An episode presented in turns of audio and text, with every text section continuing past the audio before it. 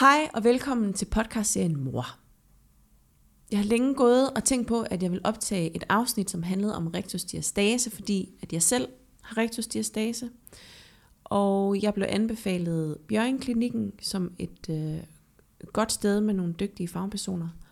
Og jeg skrev herned og fik fat i Begitte, som sagde, yes, lad os gøre det.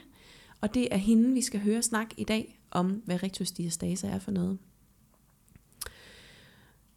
Udover det, så tænkte vi, at det kunne være mega fedt at lave et samarbejde, hvor jeg kom herned og fik noget undervisning og fik lagt et program, så jeg kan gøre noget ved min egen rektusdiastase. Så det kan man også følge med i inde på min Instagram, hvor jeg kommer til at lægge noget op om forløbet.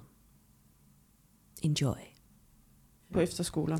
Ja, og det var sådan en rigtig musik efter skole. Han er sådan en rigtig rockbandit. Altså, det var han i hvert fald. Sådan heavy metal og spillede i band oh. og sådan noget. Stod på skateboard og havde dreadlocks. Ej. Vi er i gang. Hva? Er vi i gang? Vi er i gang. Nå, okay. Jamen, øh, velkommen Birgitte. Eller velkommen. Birgitte? Til, altså, jeg hedder Birgitte. Hvad? Ja, det gør du. Ja. ja. Men jeg er jo her. Ja. Så hvem skal sige vel? Velkommen på podcasten, og tak fordi jeg måtte være her Ja, og velkommen til Bjørnklinik i øh, Kaj-rummet. i Kajerummet. Vi er ja. i. Kajerummet lige nu. Ja. Vi skal snakke om rektusdiastase i dag. Mm. Det skal vi. Mm. Og det glæder jeg mig helt vildt meget til. Ja. Øh, fordi det har jeg jo selv. Så jeg Ja. kommer forhåbentlig til at lære Ja. rigtig, rigtig meget. Ja. Øhm, vi starter bare ud. Hvad er rektusdiastase? Mm, rektusdiastase, det er en øh, unaturlig adskillelse af mavemusklerne. Kort og godt. Hmm? Ja. Ja. Kort og godt. Det er det der. Og hvad kommer, hvorfor, hvorfor har man rektusdiastase ja. typisk? Øhm, de, dem, de fleste, der kommer til mig og herind, de kommer jo, fordi de har været gravide. Mm. Og, øh, og, hvad hedder det, og så oplever de jo, at, øh, at mavemusklerne ikke har trukket sig sammen. Så de har den her øh, oplevelse, at nogen bliver spurgt, om de stadigvæk er gravide. Ja. Nogle kommer, fordi de måske har ondt i lænd og i bækken, og så kan det være, at jeg finder det, fordi den måske ikke er så udtalt. Ja. Men faktisk så er rektusdiastase, det er slet ikke... Øh, ah, ja, det er, det er slet ikke... Øh, det er ikke reserveret til kvinder, der har været gravide. Nej. Og jeg synes også, det, jeg synes faktisk, det er ret væsentligt, at, fordi så man, man bebrejder graviditet rigtig mange forskellige ting. Om mm. Mm. så er kroppen anderledes, og man har taget på. Og, altså, jeg synes også, skal vi ikke bare indlede med at have ret stor respekt for den krop, der kan bygge mennesker? Jo, øhm, det, fordi det hele er sådan... Og så er det den der fejl, og den fylder næsten det hele. Og jeg er godt med på, at det skal virkelig arbejdes med. Men jeg synes, det skal ske på et fundament af respekt for, hvad kroppen faktisk har gjort. Ikke? Ja. øhm, eller udrettet. Øhm, men det er jo ikke, mænd kan have rektusdiastase, topatleter kan have rektusdiastase, børn kan have rektusdiastase, øhm, kvinder, der ikke har født, kan have rektusdiastase. Så det er egentlig, det er alene et spørgsmål om, at det her bindevæv, som, som er, øh, hvad hedder det, øh, midtlinjen, som udgør midtlinjen i maven, Mm. at det har strakt sig i den tværgående retning, og ikke har trukket sig ind igen. Mm. Så for mænd for eksempel, der kan det jo være dem, der har øh, en god øh, ølmave. Fordi ja. Det er et spørgsmål om kraft. Altså vi har indre og ydre kraft, hvor at, øh, jeg kan lige tage elastikken. Kan jeg rejse mig op og vise det? Vi spørger lige produceren. Kan vi, kan vi rejse os op? Øh, nej, det har jeg ikke. Okay. Men det kan være, Kira, du kan holde det. Ja, mikrofonholder.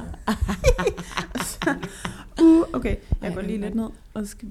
Der. Vi kan godt holde Alright. oppe. Hvis vi nu tager øh, bare lige kort fortalt Og jeg, midtlinjen. jeg fortæller lige hurtigt her, at øh, til dem af jer, der ikke kan se det, så kan man gå ind på YouTube og Insta- eller Instagram TV og se det her. Mm. Øhm, og ellers så står vi og forklarer her ja. med en elastik. Altså jeg står med en træningselastik, hvor den er, den, øh, den er på langs, så den, jeg holder den op ved brystbenet, og så, så har jeg med den ene hånd, og så den anden hånd, der holder jeg den nede ved kønsbenet, så den strækker sig fra brystben til kønsben. Mm. Så det er, det er um, linea alba, som er det her bindevævstrøg, den viser. Og øh, den er skabt til, eller den er, den er egentlig skabt, mavemusklerne bliver til linea alba, som det her bindevævstrøg hedder. Og øh, som udgangspunkt, så er den elastisk og stærk i længderetning, så det vil sige, øh, når jeg bøjer mig okay? bagover, så følger den med, Ja. og så får jeg lige ryg igen, og så følger den med. Mm. Hvorimod, og det kender vi fra en træningselastik, hvis man trækker i den i siderne, så er den meget mere træ og stærk. Okay. Så det er egentlig Linea Albers øhm, funktion. Ja. Kan jeg tage den igen? Yes. Da-da. Okay. Øh, men, så hvis vi snakker om, hvad det så er, så, så er det linea alba, der bliver svag. Altså, den har ikke den samme egenskab, den samme styrke i den øhm, tværgående retning Ja. til at holde sig inde. Okay. Ja. Så den bliver løsere og mere strækbar i tværgående retning. Det, skal den, det, er jo, det er jo mega smart tænkt. Ikke? Det er smart lavet, fordi når vi er gravide, så skal der jo alt andet lige være mere plads både til, til selvfølgelig baby og fostervand og moderkager. Altså alt, det skal der gives plads til. Ja. Og selvfølgelig, jeg vil antage, at mavemusklerne og alle de strukturer, altså alt det bindevæv, der er omkring mavemusklerne, godt kan strække sig. Men det kan bare slet, altså det er jo slet ikke så strækbart som linea alba. Så vi Mm. krydrer øh, hvad hedder det, den her kraftpåvirkning, der er indenfra. Der er noget, der presser på mere og mere og mere. Mm. Så bliver der også lige krydret med lidt graviditetshormoner, som gør, at vi bliver blødere i det ja. hele, hvilket også er mega smart. Det er det, der kan give os ondt i bækkenet og i ryggen og i alt muligt, fordi det hele ikke er holdt sammen på samme måde. Mm. Men igen, en rigtig god opfindelse, fordi når vi skal til at føde, så er det sgu egentlig meget rart at være lidt blødere Ja. i det hele. Ikke? Så det er godt tænkt igen. Ja. Øhm, så så det, er jo, det er jo det for i hvert fald de gravide vedkommende. Altså vi skal have en, en, en diastase. Jeg, jeg ved ikke, om man kan kalde det en rektusdiastase, når man er, når man er øh, gravid, fordi det er jo en naturlig separation. Ja. Ikke? Men, men bagefter, så skal det jo så gerne spontant trække sig sammen. Men jeg tror, vi skal se, for, for at præcisere det helt, så de her kræfter, der er, indre kraft, hvis vi forestiller os en ballon, der bliver gradvist pustet mere og mere op, så ballonen giver sig over det hele, ikke? Mm. Mm. Men forestil dig en ballon, der har et strøg, som er mere øh, fleksibelt, så er det jo det, der vil give sig mest, ikke? Ja. Øh, så det kan vi jo forestille os fra brystbenet ned til kønsbenet, ikke? Eller Ja. fra, fra toppen af ballonen og ned til Ja. bunden, ikke? Og det er graviditeten, men så har du ølmaven også, så er det jo intraabdominalt fedt, altså fedt, der ligger inde omkring organerne. Mm. Det er også en indre kraft. En ydre kraft, det kan være mavemusklernes påvirkning. Okay. Så der er det inde i maven, ikke? og så er der det uden på maven. Og uden på maven, det er for eksempel musklerne. Så hvis du ligger og høvler øh, 500 maverullinger igennem, eller mindre, så vil det jo hele tiden, de her mave, måden musklerne bevæger kroppen på, det er ved, at de trækker, udspringer hæfte sammen. Mm. Mm. Og alle mavemusklerne, de starter, eller udspringer eller hæfter, det ved jeg sgu ikke. Men i hvert fald så starter de ned ved hoftekammen og op ved ribbenskurvaturen, ikke? Mm. Så, så fra hoftekam og til ribbenskurvaturen, altså de nederste ribben, det er jo der mavemusklerne, de arbejder. Så når de spænder og trækker sig sammen, åh oh ja, den skal lidt op, ellers så får jeg også en dårlig holdning. Ja, fysen der, der med min ikke glemme den dårlige 1,86 cm. Ja. Sådan der. Så nu kommer, kan vi sige til lytterne, Hvad? mikrofonen lidt op. Nu kommer mikrofonen Så nu bliver jeg nødt til at rette mig helt op for at kunne. Ja, snakke ind i den. en god gulerod. Øhm, så, så når mavemusklerne arbejder, de kan både arbejde selvfølgelig med at forlænge sig under kontrol, og de kan arbejde med at holde den samme øh, længde for at holde os stabile, og så kan de arbejde med at trække tingene sammen. Ikke? Ja. Så når vi for eksempel laver en maverulning, eller når vi bøjer os, så bruger vi mavemusklerne til det. Og når mavemusklerne de gør det, så trækker de i hoftekam og ribben, men de trækker faktisk også i linea alba, altså på midtlinjen. Okay. Så den bliver påvirket i en tværgående retning, fordi mm. mavemusklerne trækker. Og det, det skal det kunne, fordi linea albas kraft som udgangspunkt skal være større. Altså dens kraft skal overgå mavemusklernes kraft. Okay. Yes. Så hvis linea alba er stærkest, så vil mavemusklernes kraftpåvirkning ikke deformere linea alba. Nej. Giver det mening? Ja. Hvorimod, hvis mavemusklerne lige pludselig øh, bliver mega, mega stærke, eller de hele tiden påvirker, så til sidst så vil linea alba jo nok blive træt og slidt. Ja. Hvis man kan sige det sådan. Så hvis man træner sådan hardcore, hardcore, ja. så kan man få... Jamen, eller ikke engang, synes jeg. Ikke engang, synes jeg. Nej. Øh, nogen kan godt bare, altså også fordi vi jo har, nu går vi lidt ud af den vej, men vi har, hvad jeg synes er et unødvendigt fokus på at træne maven. Mm. Bum. Flade mave. Jamen, du, du får der, det alligevel, du får det alligevel ved at træne klogt. Du får ikke nødvendigvis en fladere mave ved at træne, øh, lave en masse, masse maverullinger, men Nej, det er sådan nej. et dogme, der er, Det er kommet, sådan, ikke? Men også en skrøne jo. Altså. Jamen, øh, du, du får stærke mavemuskler af det, men, men jeg synes mange på mine hold, ikke? Så spørger de, hvornår kan jeg så begynde at træne maverulninger igen? Og så har de bare åbnet for Pandoras æske, fordi så bruger jeg den næste halve time på at drøfte, hvad er formålet med at lave dine maveøvelser? Ja. Fordi du, et, et, målet i sig selv er jo ikke at lave maveøvelser. Du vil lave maveøvelser, fordi et eller andet. Mm. Og for langt de fleste, hvilket giver mening, så vil man gerne have en stærk forside. Mm. Og, en, og en, en, et fladt udseende mave. Ikke? Men hvad nu, hvis du kan få det ved at, øh, at træne mavemusklerne i de andre bevægelser, du laver? Mm. Altså at have dem med som en stabiliserende faktor, fordi jeg tror faktisk på, at mavemusklerne, de er jo skabt til noget, vi behandler. Vi behandler mavemusklerne i vores sådan konventionelle træningsregime, der behandler vi dem ligesom om de var en biceps eller en øh, lårstrækkermuskel, altså noget, der skal bevæge kroppen et eller andet sted hen, ikke? Ja. eller løfte noget. Ja. Det er det samme, ikke? Når vi ligger og laver en maverulling, buer bagud og krummer os sammen, så bevæger vi kroppen. Men, men hvis vi forholder os til, at vi træner det liggende på ryggen, altså hvor, hvor meget i vores hverdag, hvor meget i vores dagligdags funktion, skal, altså vi, dræ, vi tager jo ikke en kop kaffe ved at ligge os ned på ryggen og strække armen bagud, og så lave en maverulning og tage kop, altså, jamen det, vi bliver nødt til lige at få, selvfølgelig, Altså funktionalitet, tænker du? Ja, og også det her med, jamen maven er egentlig skabt til selvfølgelig at beskytte de indre organer. Vi har jo ikke ribben for neden, det er jo ikke nogen hemmelighed. Det vil være Mm. smart beskyttelsesmæssigt. Nu tager jeg lige mikrofonen lidt op igen, så jeg kan synge sammen. Eller, Skal vi lige have den? Ah, okay. Det er vækst, der kommer tidligere. ja, det var det, vi snakkede om før, ja. Alrighty. Sådan, nu kan jeg sidde rank og fin igen. Men jeg bliver så optaget af at snakke, at så synker jeg sammen og sidder på alle mulige mærkelige måder. Da, da. Okay. Anyways, mavemuskler. Ja. Mit vendetta imod, mavetræning. Ej, jeg træner altså selv maven, ikke? Men jeg synes, vi bliver nødt til at forholde os til, hvorfor det er. Vi, altså, vi skal bruge vores tid klogt. Ja. Så hvis du gerne vil have en stærk, velfungerende mave, så skal du ikke nødvendigvis ligge og træne en masse, masse, masse, masse, masse direkte maveøvelser. Nej. Og så kommer vi fra ribben, som jo ikke går hele vejen ned til Ja. ja. vores hoftekam. Øh, vi har ribbenene op øverst for at beskytte lunger og, og hjerter og så videre, men vi bliver også nødt til at, at have plads til noget bevægelse. Mm. Så derfor har vi ikke ribben for neden. Mm. Derfor så har vi også mavemusklerne, som skal beskytte de indre organer. Ikke? Mm. Så de har en beskyttende funktion, og selvfølgelig har de en bevægende funktion. Altså vi skal ro- kunne rotere kroppen, vi skal kunne bøje og så videre, ikke? Ja. og strække under kontrol. Men så skal det også lave en masse kraftoverføring. Altså når du løber, ikke, så, så kører du modsat arm og ben, ikke? Mm. Og, og hvor bliver den kraft fordelt fra?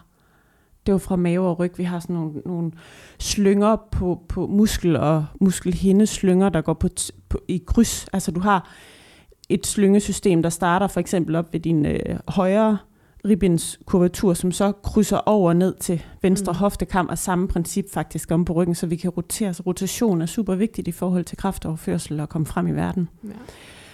Så det er noget af det, jeg er optaget af. Cool. Ja. Jeg kom til at tænke på noget. Øhm, hvordan, nu kender jeg min egen historie, og hvordan mm. Jeg opdagede, at jeg havde rektusdiastase, ja. men hvordan oplever, altså dem, der kommer her, hvordan opdager de fleste? Eller hvordan oplever ja. du, at de opdager, at de har rektusdiastase? Øhm, der, er- der er mange af dem, der kommer, som siger, åh, jeg er bare så træt af at blive spurgt, om jeg er gravid. Ja. Altså, jeg har fået de der tre børn, og jeg er ikke gravid igen. Ja. Og nu er det et år siden, eller fem år siden, eller... Så, så det er nogen, ikke? Og så er der andre, som mærker den her adskillelse af mavemusklerne, ikke? Mm. Og så er der nogen, hvor jeg finder det, hvis vi laver anden træning. Ja. Ja, også dem, der kommer ind, og som har født, ikke? Der, der, men kommer ind måske noget, nogle bækkensmerter, der ikke har sluppet endnu, eller hvad ved jeg. Så typisk vil jeg også lige tjekke det. Fordi når du tager til en 8-års undersøgelse ved lægen, så får du det da ikke, ikke Jeg synes, tjekket. nej, altså jeg synes jo det, og det er jo noget af det, der er mega fedt, at vi snakker om det, så man kan brede sådan noget mere viden ud omkring det, Ja. ikke også? Det er jo en tilstand, som berører rigtig, rigtig mange. Jeg kan mm. simpelthen ikke huske procentsatsen på det, men, men, men vi er oppe i mange procenter. Mm. Øhm, og, øhm, og mit indtryk er, at det er afhængigt af lægen, om vedkommende ved noget øh, eller ej, og om vedkommende tillægger det nogen øh, betydning i forhold til andre gener, for eksempel. Okay, Kan vi lave en glidende overgang til andre gener? spørger du mig. Mm. Det er jo din podcast. Altså fra rektusdiastase over til andre gener? Nej, nej, altså i Eller forbindelse med afledte effekter af rektusdiastase. Hvad for nogle symptomer, der kan være? Altså kan jeg snakke om min egen? Jamen, eller jeg kan fortælle om, hvad jeg ser, og så kan du også snakke om din egen. Nå, Men det er fordi, nogen kan... jeg gør det bare. Må jeg, må jeg, Du må jeg snakke om take det? it away. Jamen, jeg Take kan jo it snakke i away. fem timer om det her. Jamen, det er og vi skal også huske at fantastisk. snakke om det der med kultur, ikke? Skolegang Ja. i 50'erne skal du minde mig om. Skolegang i Ja. 50'erne. Ja. Okay. I kid you not. Men vi tager symptomer. Ja. ja. Hvis vi nu forestiller os, at mavemusklerne har den her opstøttende funktion af de indre organer, ikke? Mm-hmm. Altså, når en velfungerende mave, og det jeg siger nu, det håber jeg virkelig også kommer ud i hele verden, den kan jo både slappe af. Altså det vil sige, når vi ikke lige er i gang med at løfte og bære og strække og hive, Mm. så har vi luft ned i maven, ikke? og buvæggen er afslappet. Og der vil jeg jo sige for langt de fleste, hvis man faktisk ikke overgår at blive spurgt her mandag morgen, når man er gravid igen, så, så har man jo hele tiden sådan en subspænding i maven, ja. så man trækker den hele tiden ind, ja. ikke? hvilket ikke tillader den der frie, dybe vejrtrækning, hvilket så igen ikke tillader, at, at de indre organer får den her gode, jævne massage, som en dyb vejrtrækning jo hele tiden kontinuerligt giver. Mellemgulvet, der synker ned i maven, trykker jo ned helt naturligt på, på øh, mave og mild og lever og tarme, livmor, blære, alt bliver påvirket af en god dyb vejrtrækning, ikke? Ja. som så igen faktisk også påvirker bækkenbunden. Nu prøvede vi jo lige på holdet der i, Mm. i fredags at mærke det her med, at man kan mærke, at bækkenbunden synker ned, når man trækker vejret dybt ned i maven. Mm. Fordi rent biomekanisk, så vil den gøre det, men der kan være alt muligt, der forstyrrer, så man enten ikke kan mærke det, eller det ikke sker. Ja. Og der, jeg tager en lille afstikker, Mm. der kan jeg jo godt blive lidt kønspolitisk. Fordi de fleste af os piger og kvinder har trukket maven ind fra vi var 13. Ja. Ikke? Så der har vi ikke fået helt den der føling med, hvad er en dyb vejrtrækning egentlig. Mm. Jeg kender også en mand, der har gjort det. Rigtig Jamen det, meget. det tror jeg, altså vi skal jo ikke glemme mændene i det her heller. Jeg har også mænd, mænd til, til behandling, for, Ja. ja. eller træning, i forhold til rektusdiastase. Øh, det var symptomer, vi kom fra. Symptomer. Yes. Øhm, så nogen kan faktisk opleve fordøjelsesproblemer. Ja. Øh, I forbindelse med rektusdiastase. Det kan også være i forbindelse med livmorens placering, og det hele kan spille sammen. Ikke? Ja. øh, bækkenbundens styrke eller mangel på samme, eller bækkenbundens mangel på at kunne slappe af også. Vi Mm. mm. fandme hele tiden, altså vi skal bare knibe og spænde og trække ind og, Mm. mm. og, og være stærke hele tiden. Ikke? Øhm, ja, fordi hvis tarmenes position så ændrer sig, hvis forvæggen nu er løsere, ikke? Mm. Jamen, så vil jeg tillade mig at antage, at så kan det også være, at de arbejder lidt anderledes hos nogen. Det er slet Mm. ikke noget, der gør sig gældende. Du kan ikke lave en checkliste med, så har Nej. du skal have det og det og det. Men det Alle kan, kroppe er jo forskellige. Præcis. Reagerer forskelligt. Ja. Ja. ja. Og, og vi er formet forskelligt, ikke? Mm. og har forskellige øhm, daglige bevægelser. Ja. Men så kan der også være, øhm, altså man kan mærke en, øhm, eller man kan have en, øhm, altså kontinensproblemer, Mhm. mm. inkontinens. Det kan også være afledt af alt muligt andet, men det kan også være, fordi at blæren faktisk heller ikke bliver støttet op på samme måde med en Mm. mm. diastase. Helt oplagt, så hvis vi forestiller os øhm, hele øhm, kropskernen, altså torsoen, som sådan et, øhm, det er jo egentlig et system, der er under tryk. Ja. Fordi hvis det ikke var det, så var vi slet ikke stabile. Så der er et vist sådan tryk i torsoen. Mm. Og hvis vi vender tilbage til den her ballon, øh, ballonbilledet, så når ballonen den er øh, ikke pustet op, så er den jo sådan slatten i det. Mm. Så puster man den op, og så bliver den jo stabil, ikke også? Ja. Hvis vi så forestiller os, at ballonen lige pludselig så får det her løse område på forsiden, som vi snakkede om, det der strøg, der var svagere, ikke? Ja. så vil resten af ballonen også blive påvirket af det. Og med det mener jeg, at hvis du har en svag forside, så kan det også påvirke for eksempel din ryg. Fordi jo, det kan da godt være, at der er mavemuskler og rygmuskler, men øh, nu falder bomben, det hele hænger jo sammen. Ja. Så, så vi skal nær- man nærmere se det som sådan en container, ikke? hvor vi har øh, forsiden, eller en tynde, forsiden af tynden, det er mavemusklerne og alle de strukturer, der er fortil, og, øh, og bagsiden, altså øh, ryggen, ikke? det er jo rygknogle, altså knoglervirvlerne, og muskelhinder og, og, og muskler, og toppen af tynden, det er så mellemgulvet, altså den her muskel, rigtig mange af os ikke har brugt det fulde potentiale af, fordi vi hele tiden trækker vejret oppe øverst, ikke? Øhm, og så bunden af, af tynden, det vil være øh, bækkenbunden. Ja. ja. Så, så, så der kan man jo have gener stadigvæk fra, fra, øh, fra bækkenet, fra ryggen, øh, fordøjelse, kontinens, øh, og, øh, og det kan være forskelligt fra person til person. Mm. Hvis man nu har mistanke om, at man måske har rektusdiastase, og man Ja. gerne vil have, der er en Mm. fagkyndig person, ja. der skal tjekke ind. Ja. Hvem skal man så henvende sig til? til mig. Hvad nu, hvis Nej. man bor i København? Ja, så skal man... Øh, jeg har øh, en af mine undervisere, Elin Solheim for eksempel. Ja. Mega dygtig. ja kompetent. Jeg har godt set nogle Ja, af hendes øh, ja, videoer. Ja, ja. Det er... Og hun er sådan en øh, øh, ultranørd. Ligesom dig. Ja. Ja. altså det jeg jo gør, jeg er jo meget optaget af, øh, hvad kan man sige, hele, øh, altså hvordan alt, jeg arbejder også med babyer, ja. og med, med gravide, og, så, og begynder at kunne se alle de her sammenhæng, der er i det hele. Det er meget, sådan, det er meget lækkert. Okay. Men, men i hvert fald så, øhm, så Elin, hun er jo super meget på derovre. Øhm, og hun har faktisk også, en, altså på hendes hjemmeside, der står vi, os der har været på kursus hos, øh, hos hende. Ja. Så jeg tror at egentlig, der er over hele landet, og det vi, altså det vi gør herinde på, øh, her i Bjørn Klinik, det er, at folk kan komme ind og få et gratis tjek. Okay. Fordi hvis man vælger at komme på et kursus til øhm, over 12 uger, ikke, så er det også meget fedt at vide, at man har en diastase. Jeg vil jo sige, dem der kommer, jeg har også nogle gange smidt folk på mit forløb, som måske havde ondt i nakken, Okay. som ikke nødvendigvis har en diastase, fordi det hele handler jo om at give kroppen de bedste muligheder for at fungere bedst muligt. Ja.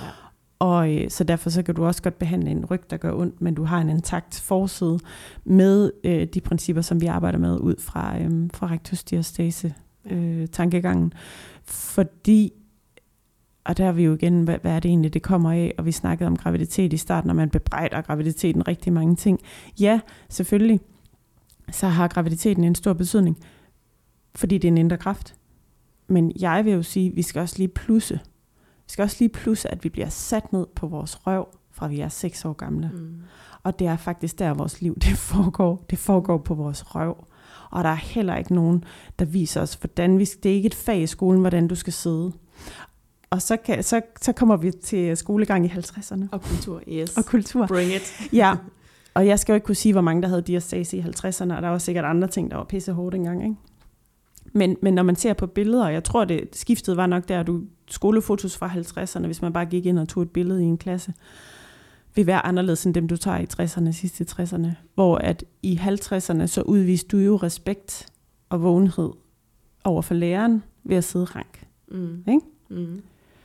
Jeg tror så, der var rigtig mange af de små, der måske trak maven ind, fordi man var nervøs, eller hvad ved jeg, ikke? Ja, det ved jeg ikke. Men, men, men i hvert fald... Jamen, det ligger i hvert fald, jeg tror helt sikkert, det ligger noget til vores kultur. Jo, altså, fordi så var der, så skete der noget i 60'erne, ikke? Så var der fuck øh, autoriteterne og så videre, og, og en måde også at vise en fuckfinger til det, er jo, at man ikke nødvendigvis skal sidde rank for at vise sin respekt, fordi måske havde man ikke nogen respekt. Interessant. Eller også så var det moderne at vise, at man i hvert fald ikke havde den. Ja. Øhm, og det er i hvert fald noget, der er vandret videre op til vores tid, hvor at, øhm, jeg tror ikke, at der er nogen lærere, der ligesom føler sig stødt over, at ungerne synker sammen, når vedkommende kommer ind i klassen. Mm-mm. Og det er også fint, altså så kan, det, det er jo fint, at der er nogle andre dynamikker måske end dengang, Ja. øh, muligvis. Det, kan man, det er en helt anden podcast. Ja. Øh, hvad det kan skabe af forvirring måske også. But anyways. Øh, men det det også gør, det er, at vores krop former sig jo efter den lidt sammensunkne stilling Mm-hmm. i skolen. Så er der noget bevægelse og så videre, ikke? Men det er jo ikke jævn bevægelse over en hel dag. Så er det, og gudskelov, at som jeg forstår det, der er kommet mere bevægelse ind. Ikke? Men der er, jo ikke, der er jo ikke en overvågenhed omkring, hvad så når vi sidder stille. Mm. Hvordan har kroppen det allerbedst? Og kroppen har det bedst i jævn bevægelse. Men selvfølgelig skal vi også sidde stille. Men skal vi så sidde stille og hænge i vores led, eller skal vi sidde stille og lade muskulaturen og vores opstøttende system bære os aktivt? Mm. Spørgsmålstegn. Mm. Og så Ja. kigger jeg spørgende på dig. Hvad tænker du er smartest? Åh, oh, mand. Jeg tænker lige med børn. Nu, nu tænker jeg på Mhm. mine egne børn. Ja. Jeg har en på to, og jeg Mhm. har en på fem et halvt, Ja. som skal starte i skole til Ja. sommer. Øh, og jeg ved med mine børn, at de trives bedst, hvis de kan få lov til at løbe rundt mm. og Mhm. klatre, især klatre. Ja, klatring er så meget. godt. Og armene op Ja. over hovedet. Yes. Og bare tumle og mm. slå koldbøtter. Og, altså det, det er i hvert fald der, hvor de har det sjovest Mm. Øhm, og trives allerbedst. Så det, Ja. det tror jeg, altså så lidt som muligt sidde Mhm. på rumpen Ja. til, til unge mennesker i den Mm. mm. alder, hvor de skal udvikle sig Mhm. mm. allermest. Mm. Kroppen, den er ikke bygget, den, kroppen er bygget til at blive brugt. Vi, og jeg synes jo, noget af det, der er rigtig spændende, ikke, det er jo at se på, hvad er det egentlig? En ting er, hvordan vi har vores samfund nu. Vores, min tilgang og vores tilgang herinde til behandling er rigtig meget den her, mm, hvad, vi egentlig, hvad, hvad, er, hvad er systemet skabt til? Mm. Og der kan vi med rimelighed antage, at menneskedyrets fysiologi, anatomi, øhm, er skabt til en øh, formentlig en tilværelse som, som jæger samler, fordi det, det, er, det er den funktion, vi har haft, jeg ved ikke, hvor mange millioner år det er, men det er i hvert fald en god portion, øh, hvor vi har vandret, formentlig slået noget lejr, vandret jaget, vi er formentlig også blevet jaget, og øh, så, så der har, hvordan har det været? Jamen, og det er der jo ikke nogen, der ved eksakt, men det har jo været noget med noget jævn aktivitet, formentlig det meste af dagen, og så har der været nogen, der har været enormt gode til at sprinte hurtigt, og nogen, der har været enormt gode til at klatre i træerne og hente ting. Ikke? Så der har været de her individuelle variationer. Ja. Men kroppen er altså bygget til, og sikkert også vores sind, øh, lidt en anden tilværelse end det, som... Altså, vi har jo så et, et klogt hoved, og vi bliver trætte af at fryse. Vi bliver formentlig også trætte af at være sultne, og vi blev øh, trætte af måske også at skulle øh, vandre hele tiden, hvad ved jeg. Bum, så opfandt vi et køleskab, og opfandt at producere noget mad, vi kunne putte ind i det. Vi opfandt så også en bil og et hus. Og en stol. vi opfandt, prøv at høre, vi opfandt jo en stol, og ikke nok med det. Og en stol er jo fin nok. Det er jo ikke, fordi jeg har noget mod stole. Vi skal bare forholde os til, hvor meget vi bruger dem, og hvordan vi bruger dem. Ikke? Ja. Men, og nu trækker jeg vejret ind, fordi jeg vil lige sige noget mere omkring det. Ja, ja, ja, ja. det jeg også synes, vi skal lægge mærke til, det er, øh, hvad der er, hvad er der salg i? Hvad er det vi, hvad er det vi som forbrugere, vi som mennesker opsøger? Faktisk så opsøger vi rigtig meget kaloriebesparelse igennem vores forbrug. For eksempel, øh, hvis vi forestiller os en fod, så har vi svangbuen på indersiden. Ikke? Mm-hmm. Mm. Øh, vores stående holdning, som jeg også kunne snakke rigtig, rigtig meget om, og nu skæver jeg over til kameramanden. For eksempel, det er et godt eksempel, men, men fordi det, det du, du står med fødderne lidt ud af, står og overstrækker din knæ, bækkenet er skudt lidt frem, så du står egentlig og hænger i ledene, præcis, fordi du sparer kalorier. Men lur mig, det kan jeg jo næsten se på dine arme, om du ikke lige smutter omkring noget fitness, eller laver noget andet træning, fordi vi skal jo træne også, men i vores hverdag, så er det jo iboende, fordi kroppen gerne vil, det er jo ikke fordi, du, du er en doven, øh, du er en doven red. Det er jo bare fordi, du er et menneske. Fordi hvis vi forholder os til, da vi var jæger og samler, så var det garanteret skide smart at spare kalorier, når vi kunne. Fordi mm. vi skulle ud og ja, vi havde ikke det der fucking pels, som, som de andre dyr havde. Mm. Så kunne vi spare kalorier på et tidspunkt, så handlede det der ved Gud om at hænge i vores led. Ja. Ikke? Så kommer vi tilbage til svangbuen, som, er, som er indersiden af foden, som, som i hvert fald ved børn buer. Ikke? Ved rigtig mange, også voksne, så er den sunket ned.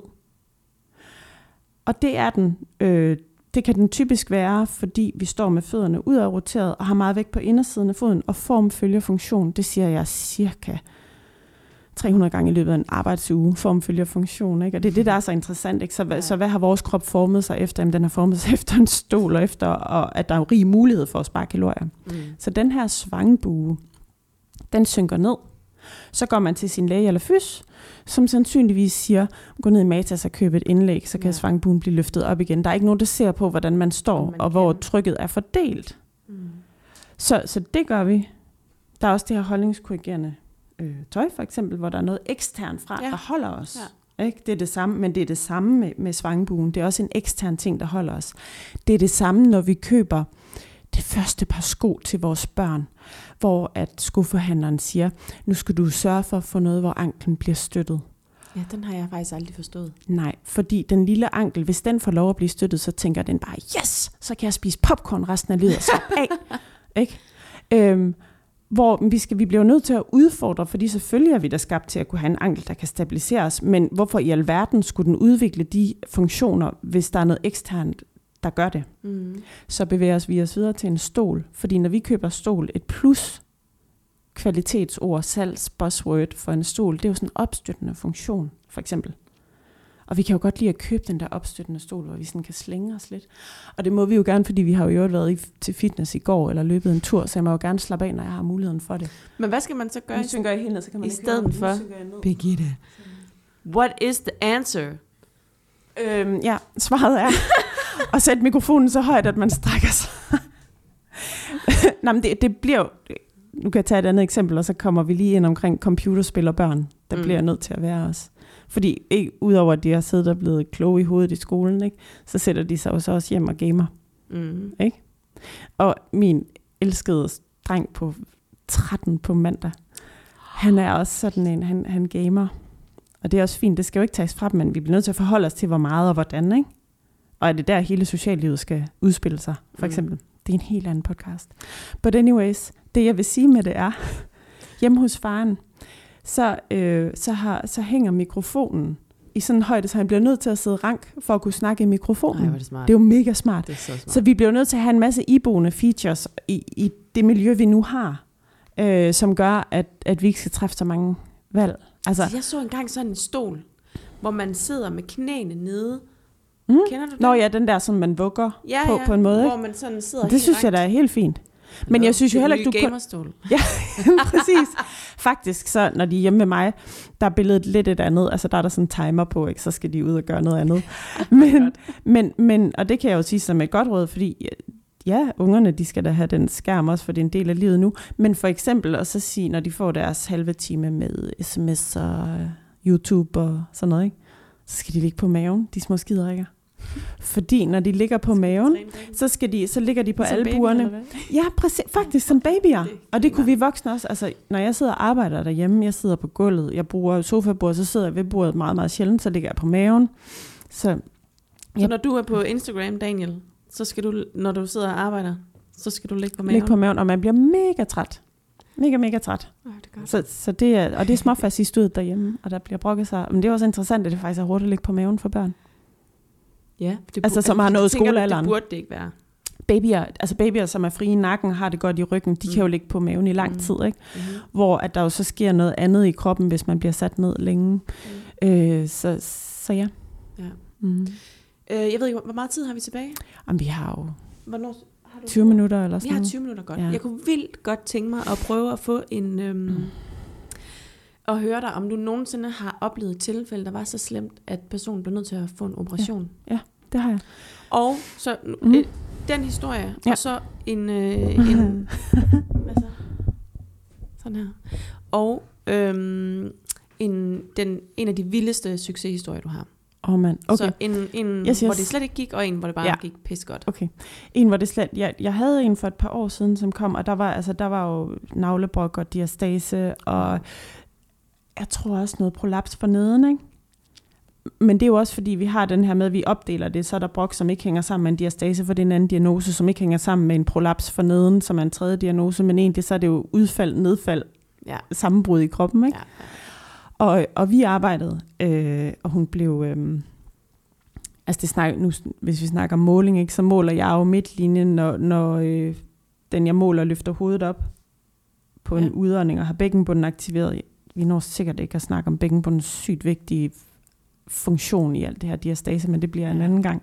Ja, det det. Fordi bækkenbunden er helt, helt central for, at vi kan, vi kan arbejde med at få en rektusdiastase til at forsejle sig, som Elin Tolheim siger. Forsejle sig, det synes jeg er så fint et udtryk, ja. i stedet for at gro sammen, fordi der er ikke Mm. noget, der er splittet ad. Nej.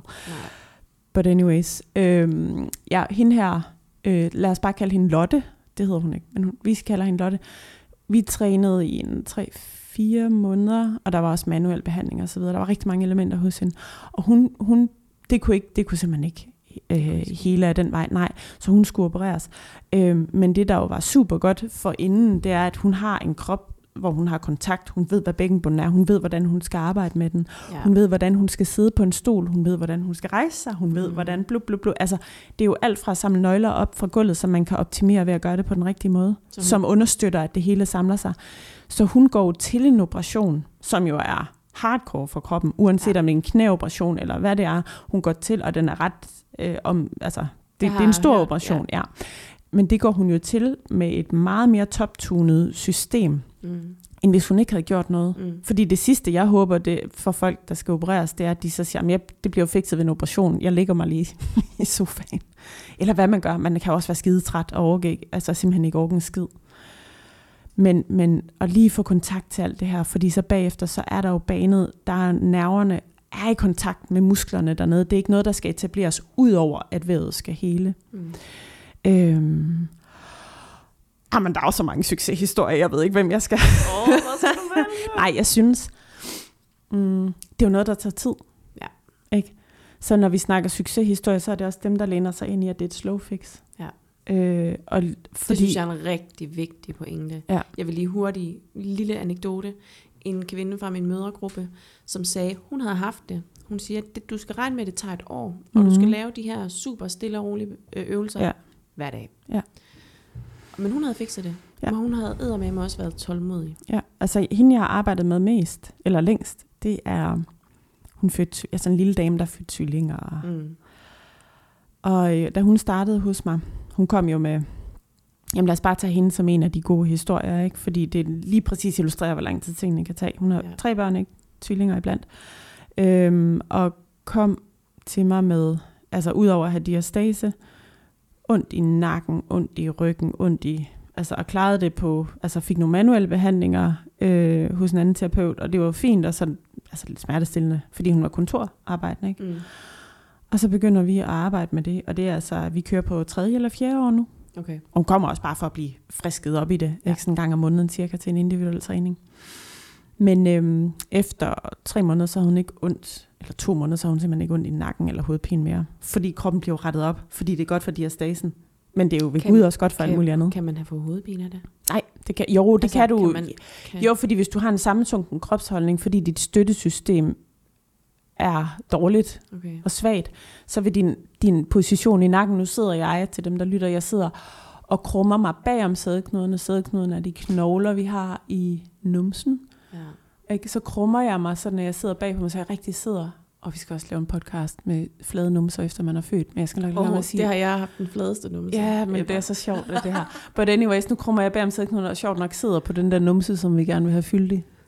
Og, øhm, Nu sidder vi og, jeg bur, ja, og, jeg, og jeg har en C-kurve i ryggen. Ej, sådan er der jo fandme mange, der sidder, ikke? Ja, ja. Sådan sidder jeg Øhm, og så, så for at kunne se frem, hvis nu, hvis nu nakken skulle følge den kurve, så vil jeg jo kigge ned på, mit, øh, på min lår. tit. Mm. Men jeg skal jo kigge frem, fordi det der, det sker, så knækker nakken jo fuldstændig Ja. bagover. Og det gør jo så, at nakkevivlerne bliver irriteret, og det kan give hovedpine. Så det kan være en afledt effekt, men det er ikke sådan, at man siger, at diastase giver hovedpine. Nej, okay. Men jeg kan sagtens lave sådan en kæde, ups, en, en, en, en lang øh, øh, reaktionskæde, som Ja. så kan pege i retning af det. okay. Mm. Nå, men hvad skete der så med hende? Jamen, vi arbejder jo. Hun kommer faktisk i eftermiddag. Okay, øhm, sjovt men i hvert fald, så, så allerførst, så blev hendes, øh, alle de her gener jo, de forsvandt bare. Øh, og da jeg startede med at måle hende, jamen der var, altså jeg, jeg måler jo efter øh, midtlinjen, ikke så meget bredden på diastasen. Det snakkede vi også om i fredags, at øh, afstanden mellem muskelbuene, jo, selvfølgelig så giver det jo mening, at det skal trække sig sammen. Men, men faktisk det, det væsentligste, som jeg kigger efter, det er dybden. Så hvor langt ned kan jeg komme? Og der kan man, øh, der kan man forestille sig sådan en bolledej, man har lavet, og hvis man putter fingrene ned i det, så giver det jo bare efter. Blub, blub, blub. og, og, hvis det, og så en trampolin eller en opspændt træningselastik. Ikke? Mm. Det er jo sådan, og så, det kan man typisk finde hos sig selv lige under brystbenet, eller lige over kønsbenet. Mm. Der kan man mærke den, den der trampolin, ikke? og hvis man så har diastase, vil det typisk være, at den er størst omkring navlen, fordi der har vi jo lidt et, en indgang i forvejen, så der er vævesvær. Det er også der, det, der bliver, altså jeg har sgu også lidt øh, en navle, der ser anderledes ud, end før jeg fik mine unger, ikke? Og det, det er ikke nødvendigvis det, der lige healer. Nej.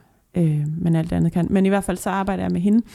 Og nu er hun, øh, altså nu har hun den her trampolin hele vejen ned. Ja. Men jeg tror på, at vi skal blive ved med bare at arbejde. Ja. Øhm, så, og sådan er der masser af historier. Ikke? Det var også fedt, dengang jeg havde et, et øh, diastasehold, hvor alle fem kom med diastase, og da vi var færdige øh, efter 12 uger, så havde ingen af dem diastase. Men det er også sådan en one in a, altså det sker sjældent, fordi, okay. som du selv siger, man skal arbejde med det et år, måske endda to år, for at kunne se, hvad det fulde potentiale er. Mm. Og hey, nogle gange så, så er det fulde potentiale, at det er blevet bedre, men det ikke er blevet... Altså, du har får aldrig den samme krop som før, du har, har fået børn. Den har jo ligesom været igennem øh, et byggeri. Ja. Ja, for fanden, ikke? Ja. Halleluja.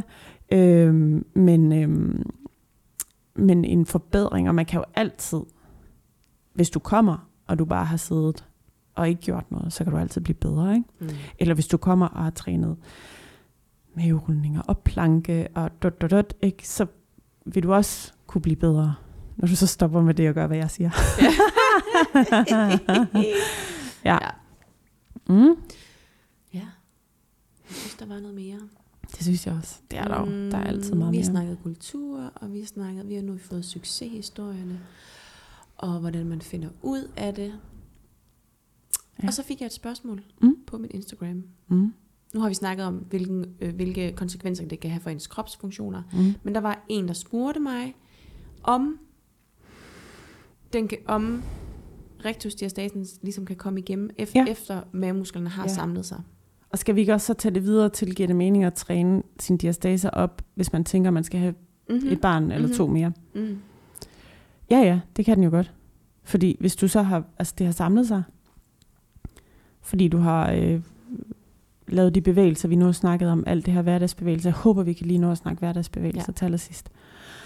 Men, men så lige pludselig, så skal du, øhm, så skal du deltage i Miss Universe fitness øh, eller bodybuilder konkurrence, og så tager du en masse maverulninger, fordi du skal have de der markerede sixpacks, ikke?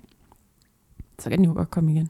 Og der vil jeg jo også antage, at det væv, det er mere disponeret for at kunne udvikle en diastase hurtigere, fordi det har været strakt ud. Mm. Mm. Og er det så en god idé at, at sørge for at få, få samlet sin Ja, ja, diastase, inden man skal... Ja, for eksempel, fordi så kan man tage en Miss Universe, men man kan også tage, at man skal være gravid igen. øhm, altså en graviditet er jo i sig selv en indre påvirkning, som vil skabe en adskillelse.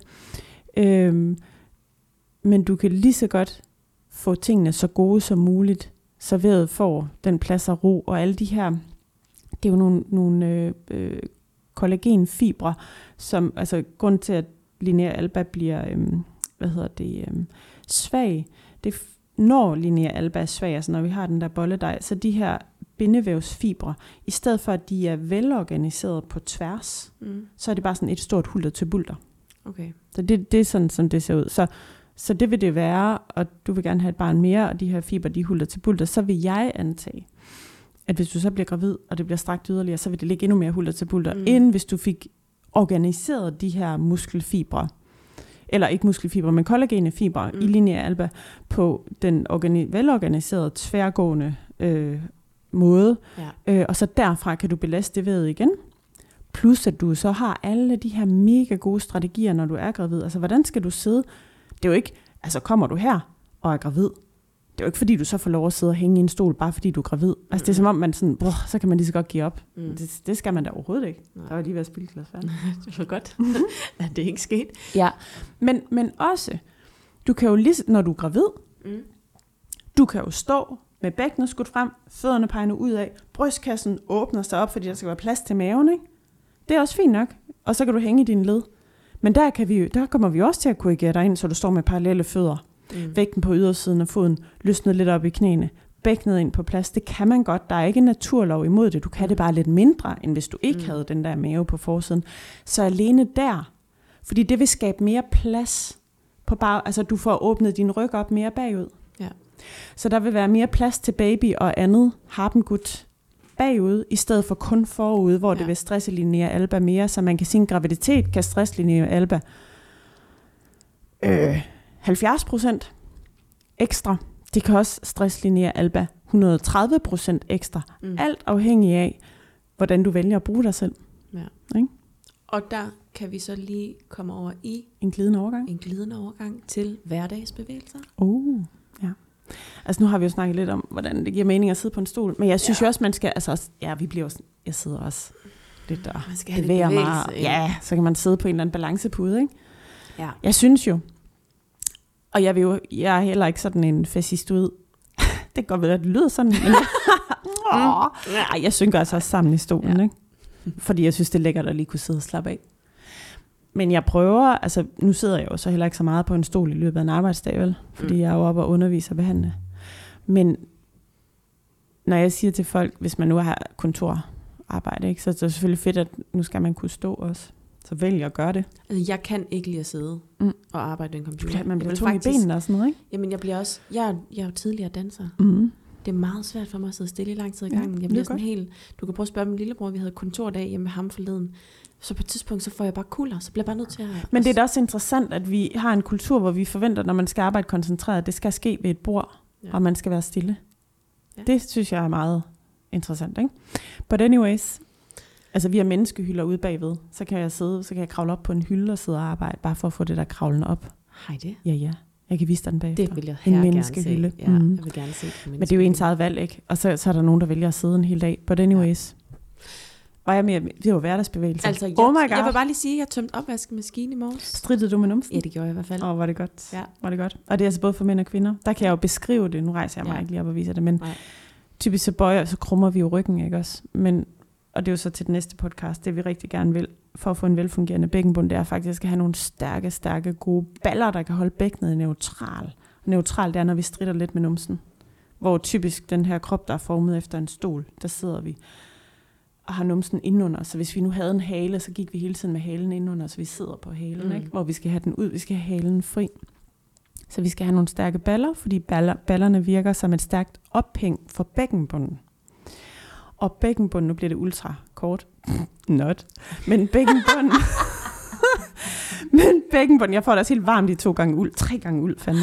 But anyways, bækkenbunden, ikke? Når den, hvis den fungerer godt, vi har alle de her muskelhinder, så når man pusser en mørbræd, så den her mega stærke Ja. hinde, ikke? det har vi overalt. Så for eksempel, så er der også en muskelhinde, som er, som er omkring bækkenbunden, og så går den op på forside og bagside. Så når bækkenbunden aktiverer, så, så aktiverer den også de her muskelhinder, som så stabiliserer vores forside og bagside. Mm-hmm. Så vi vil rigtig gerne have, at bækkenbunden virker godt. Og ud over det, ud over det, så når vi spænder i bækkenbunden, for eksempel 50% hvis vi kniber, ikke? uden at have ballerne med, det er bare bækkenbunden, så vil den inderste mavemuskel også aktivere sig. Helt reflektorisk. Mm.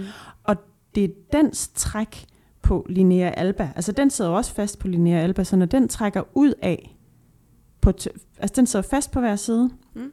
Når den spænder, så bliver den jo kortere, og den vil så trække i linea alba, som er det, vi vil gerne have gjort stærkere. Mm. Det træk fra transversus abdominis, som den eneste mavemuskel hedder. Mhm. Mm-hmm. Det er den, vi bruger, når vi skal have stramme bukser på, ikke trækker maven ind, formindsker diameteren. Mhm. Mm. Men når den bliver aktiveret via bækkenbunden, så trækker den i linea alba på en måde, hvor de her fibre, kollagene fibre, de organiserer sig tværgående. Smart.